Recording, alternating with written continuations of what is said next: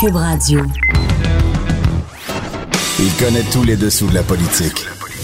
L'économie, la santé, le transport. Antoine Robitaille. Là-haut sur la colline. Cube Radio. Bon mercredi à tous. Aujourd'hui à l'émission, il y aura l'avocat en immigration Stéphane Anfield, qui est aussi un potentiel candidat à la direction du Parti québécois. Puis ensuite, on discutera avec Amir Kadir, euh, qui va commenter les derniers propos de Trump, Donald Trump, le président américain, sur l'Iran. Mais d'abord, mais d'abord, il y a un vadrouilleur avec nous en studio.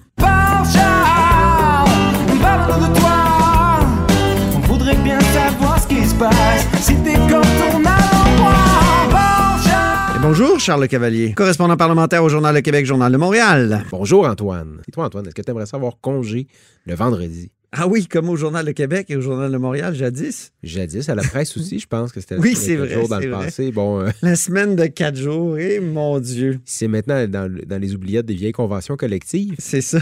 Euh, Il y a une nouvelle qui a abondamment circulé. Euh, les auditeurs en ont peut-être entendu parler. La première ministre de la Finlande qui, qui- qui voulait là, la semaine de quatre jours à six heures par jour. Ben oui, puis tu nous écris ce matin que c'était une fausse nouvelle et Gabriel Nadeau-Dubois de Québec solidaire s'est fait avoir par cette fausse nouvelle-là. Évidemment, Québec solidaire euh, a repris cette nouvelle-là. Est-ce que c'est si grave que ça? Vous avez plusieurs médias qui sont tombés dans le panneau, The Guardian, RTBF, euh, des, des chaînes d'information continue en France, qui, qui sont toutes tombées dans le panneau. En fait, Ça avait quelque chose de crédible au fond. parce qu'on dit que c'est une fausse nouvelle. C'est plus une, une mécompréhension de la politique. C'est qu'en fait, la première ministre euh, finlandaise, qui s'appelle Sanna Marin, Oui. euh, en fait, lorsqu'il était ministre des Transports au mois d'août, a proposé cette idée-là d'un débat, d'un chantier sur la semaine de quatre jours.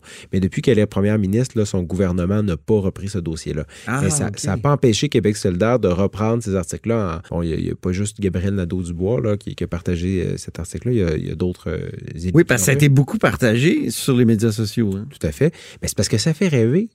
Puis c'est pas Eh la oui. première fois qu'on entend parler de la semaine de quatre jours. C'est tellement le fun, hein? tu te souviens peut-être qu'en 2003, Oui, absolument. Bernard Dans, dans Landry. les- la campagne électorale, Bernard Landry avait parlé de ça, semaine de quatre jours, plus de vacances. Voilà. Alors, Québec solidaire partageait l'article en disant Ah, ben, envoyez-nous des idées, euh, on aimerait se développer là-dessus, etc. Bon, finalement, euh, c'est, c'est pas vrai, mais ça n'empêche pas le Québec solidaire de dire que c'est une bonne idée. mais Ben, bon, ça- ce n'est pas parce que la Finlande ne le fera pas que c'est pas une bonne idée.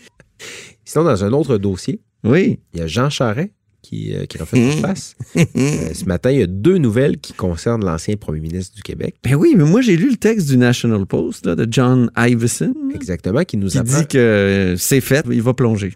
Donc, Jean Charest sera dans la course à la chefferie du Parti conservateur à Ottawa et il aspire à devenir premier ministre du Canada. Et un, un compétiteur du National Post, le Globe and Mail, sort une autre grosse nouvelle sur Jean Charest. Ah oui. Monsieur Charest a conseillé Huawei, euh, cette- la compagnie chinoise là, de téléphonie cellulaire, dans deux dossiers sensibles au Canada, soit sa participation à la construction du réseau du 5G et euh, l'arrestation de Meng Wanzhou. Euh, on se souvient de ce cas-là là, l'an dernier. Là Oui, une haute dirigeante d'entreprise qui a été arrêtée à la demande des Américains absolument. euh, dans une affaire de, de judiciaire là, qui, qui n'en finit plus de. Ça pourrait lui nuire, ça, parce que on pourrait avoir l'impression qu'il qu'il a favorisé cette entreprise-là qui est carrément considérée comme une entreprise qui espionne, euh, qui fait de l'espionnage industriel en Occident, qui, qui, qui fait du dumping. En tout cas, il y a toutes sortes de choses qu'on lui reproche à Huawei. Ça pose plusieurs problèmes politiques pour Jean Charest. Ben oui. Le premier, c'est qu'il est en contradiction avec les positions du Parti conservateur, puisque le Parti conservateur ne veut pas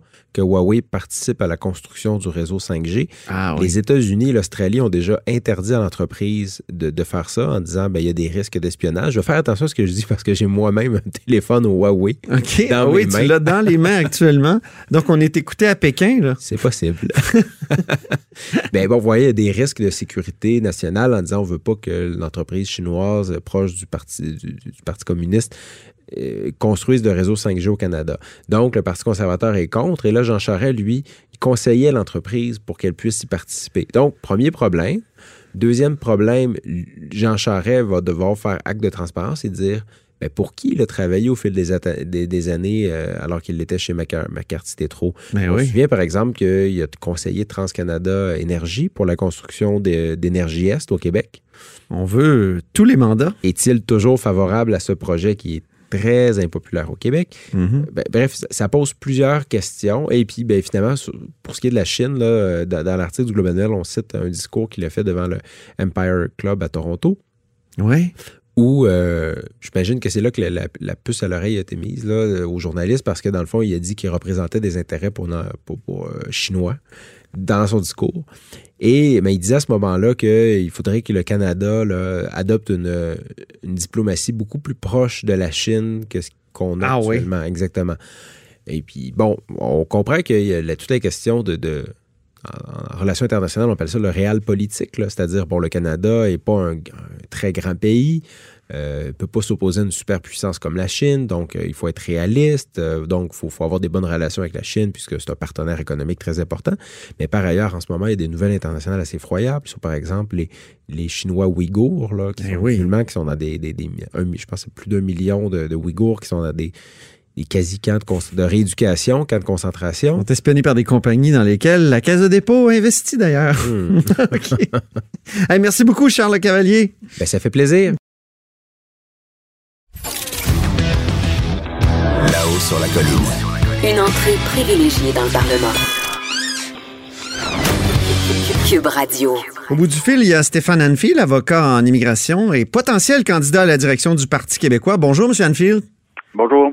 Alors, euh, comment évolue la réflexion?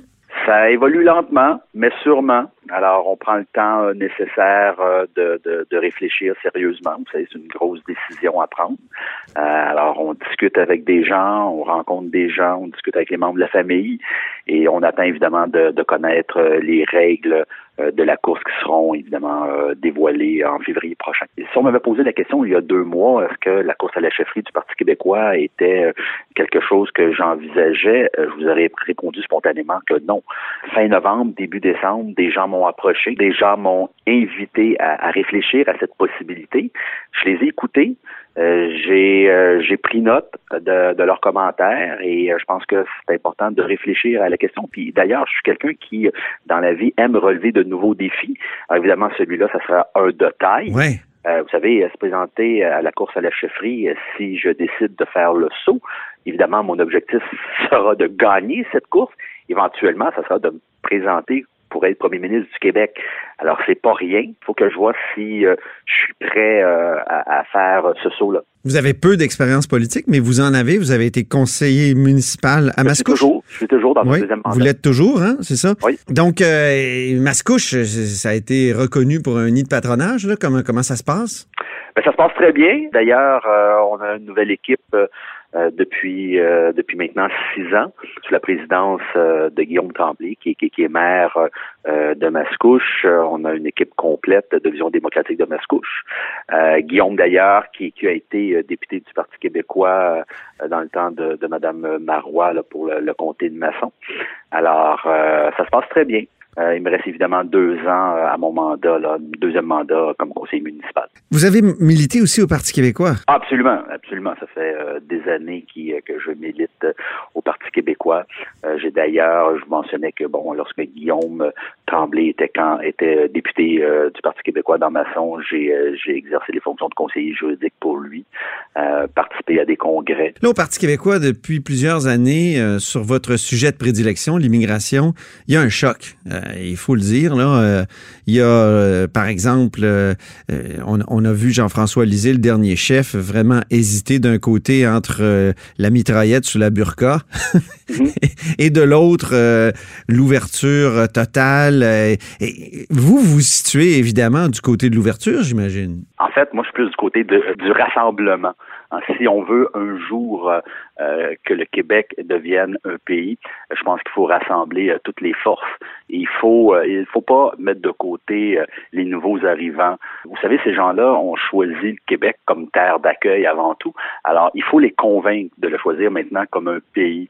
Euh, je ne dis pas que l'immigration et les immigrants ont été mis de côté par le Parti québécois au cours des dernières années. Au contraire, Euh, mais je pense que euh, on n'a pas réussi à les convaincre d'adhérer à ce projet, euh, les convaincre que c'est un projet rassemblant et est, que ce projet les concerne tout autant que les Québécois de souche. Vous savez, Jacques Parizeau, hein, euh, c'est pas d'hier, euh, disait qu'on doit miser sur les francophones, mais pas uniquement les francophones de souche, mais les, tous ceux qui utilisent le français, qui viennent de partout à travers le monde, peu importe leurs origines.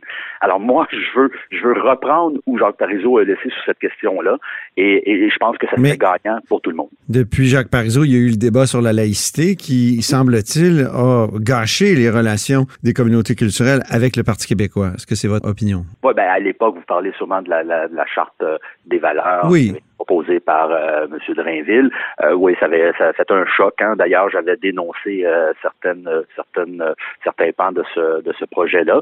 Ben, aujourd'hui, bon, le, gouvernement de la CAQ est allé de l'avant avec le projet de loi 21. C'est contesté dans les tribunaux. On verra ce qu'il adviendra. Votre position à vous sur la loi 21? Ben, ma, position, elle est claire et elle a toujours été claire avant même l'élection de la CAQ.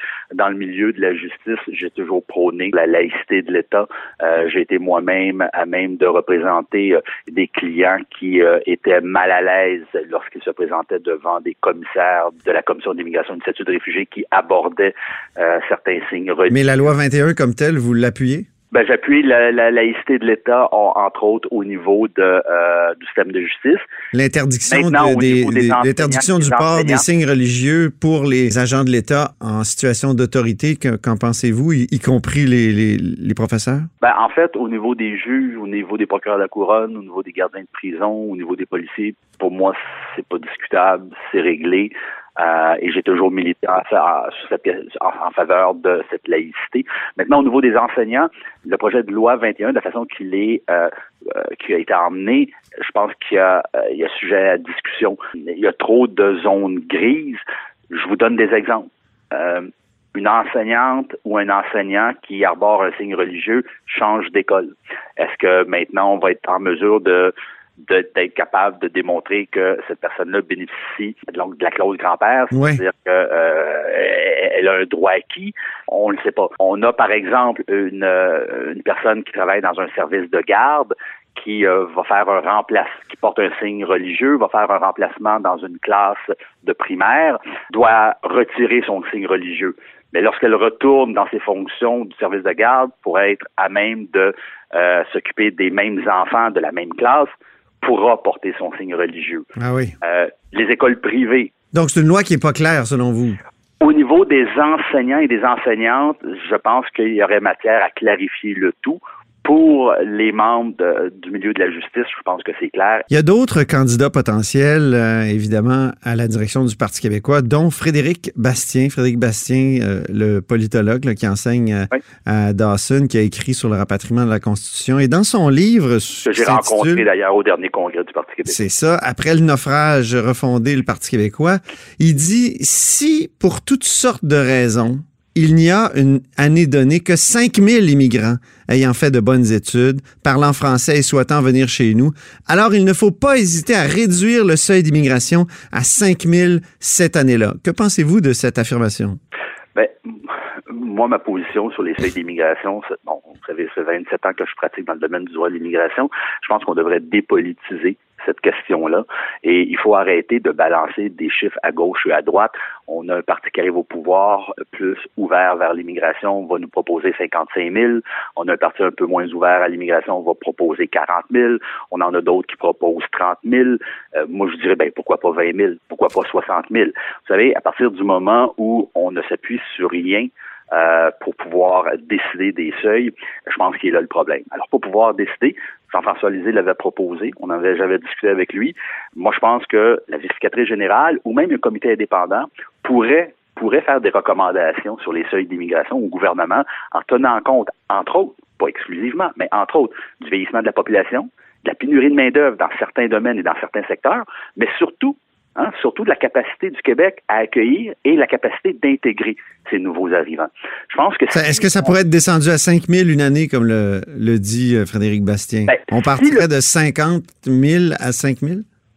Si le comité nous dit que ce que ça prend au Québec pour combler le vieillissement de la population, la pénurie de main-d'œuvre, en tenant compte de notre capacité d'accueil et d'intégration, que c'est 5 000 que ça prend, ben, je dis, on est qui, nous, pour aller à l'encontre de ce comité qui aurait fait une étude et une analyse sérieuse? Si toutefois il nous dit que c'est 45 000, ben, ça sera 45 000. Vous savez, on a un gouvernement qui vient d'annoncer pour 2019 qu'on allait baisser les seuils d'immigration à 40 000 force est d'admettre qu'ils ont dû constater que c'était une erreur et là, ils vont plutôt les ramener autour de 50 000 pour 2020. Euh, ben, c'est ça que je vous dis. Il faut arrêter d'utiliser des seuils et d'en faire un, débat, euh, à mon avis, inutile. Il faut s'appuyer sur des études et des analyses concrètes, sérieuses. Et malheureusement, c'est ce qu'on n'a pas au Québec depuis les dernières années. La souveraineté, ça devrait se faire comment? Il y a un Québec solidaire qui propose euh, une voie vers la souveraineté euh, qui est en plusieurs étapes. Vous, vous préconisez quel, quel type de voie vers la souveraineté? Dans un premier temps, je pense que la souveraineté devrait être au cœur des débats de la prochaine campagne. OK. Mais comment? Comment on, on s'y rend? Est-ce qu'une élection peut être référendaire ou ça prend un référendum comme tel ou et, peut-être euh, une, constituante? Moi, personnellement, personnellement, mais, évidemment, je parle au nom de Stéphane Enfield. Moi personnellement, c'est un référendum sur l'indépendance du peuple québécois. C'est ce que j'ai toujours souhaité, c'est ce que j'ai toujours prôné, sur lequel j'ai toujours milité. Alors malheureusement, au cours des dernières années, le Parti québécois a plutôt été ambigu sur cette question-là. Alors je pense que c'est important de ramener ramener la souveraineté au cœur des débats la campagne à la chefferie va être... Euh, euh, Référendum dans un premier mandat? Ah, pour moi, c'est clair.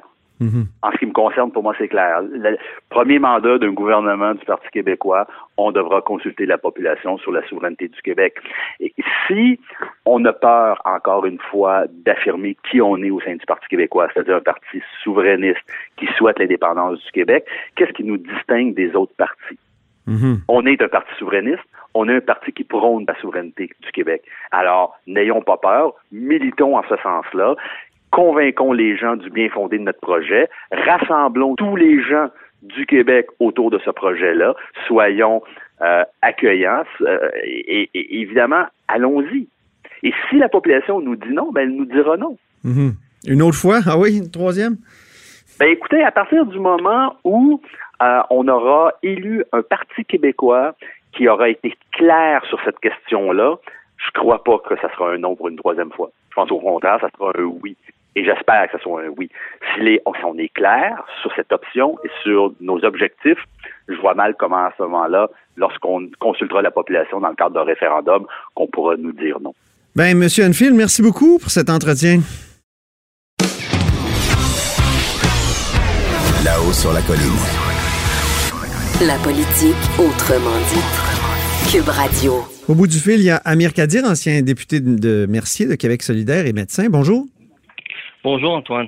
Comment vivez-vous, euh, Amir, euh, l'escalade de tensions entre euh, votre pays d'origine et le pays voisin? Ben, on, comme tous les gens, d'ailleurs, moi, je, bien sûr que je suis né en Iran, puis j'y ai vécu une dizaine d'années quand j'étais jeune. Mais euh, au-delà du fait que je sois de cette origine, comme d'autres, comme certains de mes patients ce matin dans mon bureau, euh, ben, comme donc tous ces gens-là, j'étais excessivement préoccupé, attristé, en fait atterré. J'ai passé une bonne partie de ma vie de militant politique et social à m'impliquer dans des mouvements euh, pour la paix, pour essayer d'éviter ce jour-là. Puis là arrivent des gens au pouvoir imprévisibles, se comporte d'une manière qui est complètement déraisonnable et qui risque de nous plonger dans une guerre euh, dont la fin, on peut imaginer, ne sera pas, j'imagine, plus reluisante que la guerre que les Américains ont commencé en Afghanistan il y a quoi presque une vingtaine d'années, puis ensuite en Irak il y a 17 ans.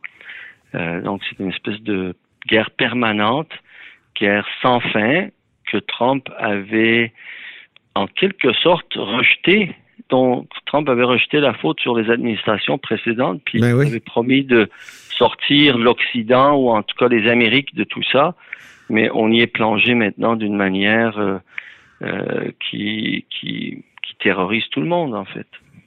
Mais on, est tous un peu pris dans un dilemme, puis je lisais le, le philosophe Michel Seymour euh, récemment euh, qui, écrivait Dénoncer la stupidité des États-Unis, ce n'est pas mettre euh, Soleimani sur un piédestal. Donc, ce, ce général là, qui a été assassiné. Ben oui. Le régime iranien est corrompu, violent et oppresseur. L'erreur de Trump est de rameuter même les opposants à ce régime autoritaire du côté de l'Union nationale américaine. C'est vrai, hein? On est Ben pris oui, dans une espèce de, de- il y a- de tiraillement. Il n'y a pas plus longtemps qu'il y a un mois, il y a un soulèvement euh, sans précédent qui avait cours dans les rues de Téhéran. Et ce soulèvement, bien que ma- maté par le pouvoir dictatorial des mollahs, euh, était en, je dirais, était en réorganisation, puis toutes sortes de choses qui se trament actuellement dans la société iranienne, dans l'opposition non liée au gouvernement, parce qu'il y a diverses factions. Longtemps, on a pensé qu'il y avait une faction réformiste qui pouvait avoir le dessus, euh, et beaucoup de gens ont été tout à fait déçus de voir leur incapacité totale à ces réformistes de changer le cours des choses. Donc, il y a une véritable révolte populaire en Iran et Ben aussi oui. en Irak. Euh, on se rappelle qu'encore il y a une semaine ou dix jours, le peuple irakien était encore à nouveau dans la rue pour rejeter euh, ces politiciens en général et surtout l'influence indue des États-Unis, mais aussi de l'Iran. Or, qu'est-ce qui arrive maintenant? Mhm. C'est que ni l'opposition irakienne, ni les gens en Iran n'ont plus d'espace, n'ont plus d'oxygène. Les deux pouvoirs ont maintenant beau jeu de dire, ben, taisez-vous, on a un danger extérieur, le pays est menacé, la guerre pointe à l'horizon, fait que tout le monde est, tout le monde est, en fait, pris de court par cette folie qu'a entraîné Trump. Euh, et même, regardez à quel point c'est comme mal avisé qu'il y a des gens en Iran aujourd'hui, j'ai vu euh, sur des fils de, de Twitter puis de Facebook, il y a des gens qui disent ben oui, ça c'est un c'est un jeu entre Khamenei, le guide suprême, le leader suprême iranien, Oui. et Trump. Cette guerre-là fait l'affaire des deux. Pour Trump, ça lui permet de d'échapper probablement à un processus d'im- d'impeachment, même si euh, à la fin ça n'aura pas eu lieu, mais bon, lui il veut faire euh, dévier l'attention.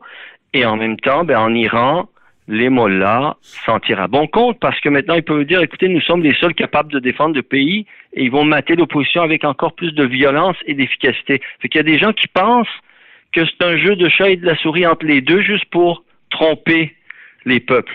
Donc, des je- deux je côtés, la guerre est payante. Je dis à quel point, à quel point il y a une discrédit puis il y a un manque de crédibilité.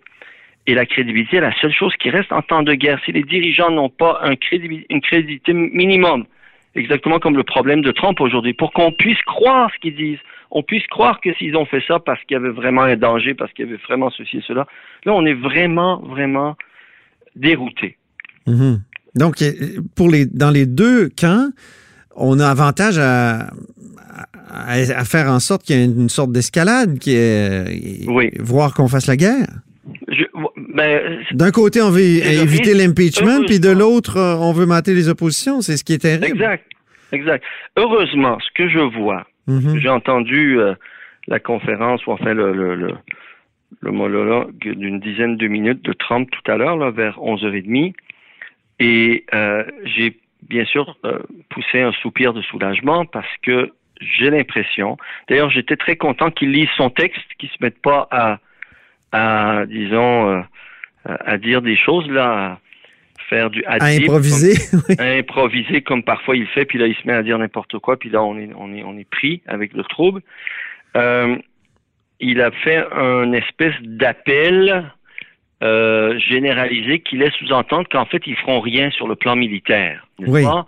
Il a dit que je vais demander à l'OTAN de s'in- de s'inve- de s'investir, que nous avons des missiles en train, nous sommes en, train de construire des missiles hypersoniques pour envoyer un message aux Russes, parce que bon, il y a malheureusement une nouvelle guerre froide et une, une course à l'armement alentour de, de ces nouvelles armes de destruction que sont les missiles hypersoniques.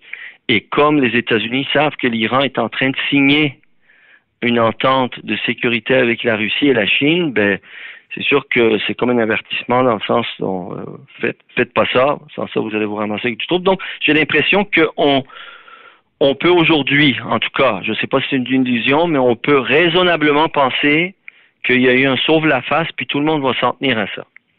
Une sorte d'apaisement. euh, on, on peut croire Oui. à l'apaisement, alors, selon vous. Oui, ben, euh, j'ai l'impression qu'en tout cas, les gens alentour de Trump, l'armée, le Pentagone, on dit à Trump, ben voilà, Monsieur Trump, vous allez lire ce texte-là, puis vous n'allez pas vous en distancer. Il n'a pas donné, par exemple, il a donné aucune, il a accepté aucune question, de la presse. Hein. Mhm. Il a fait son discours, il est parti, il a lu son discours d'un bout à l'autre.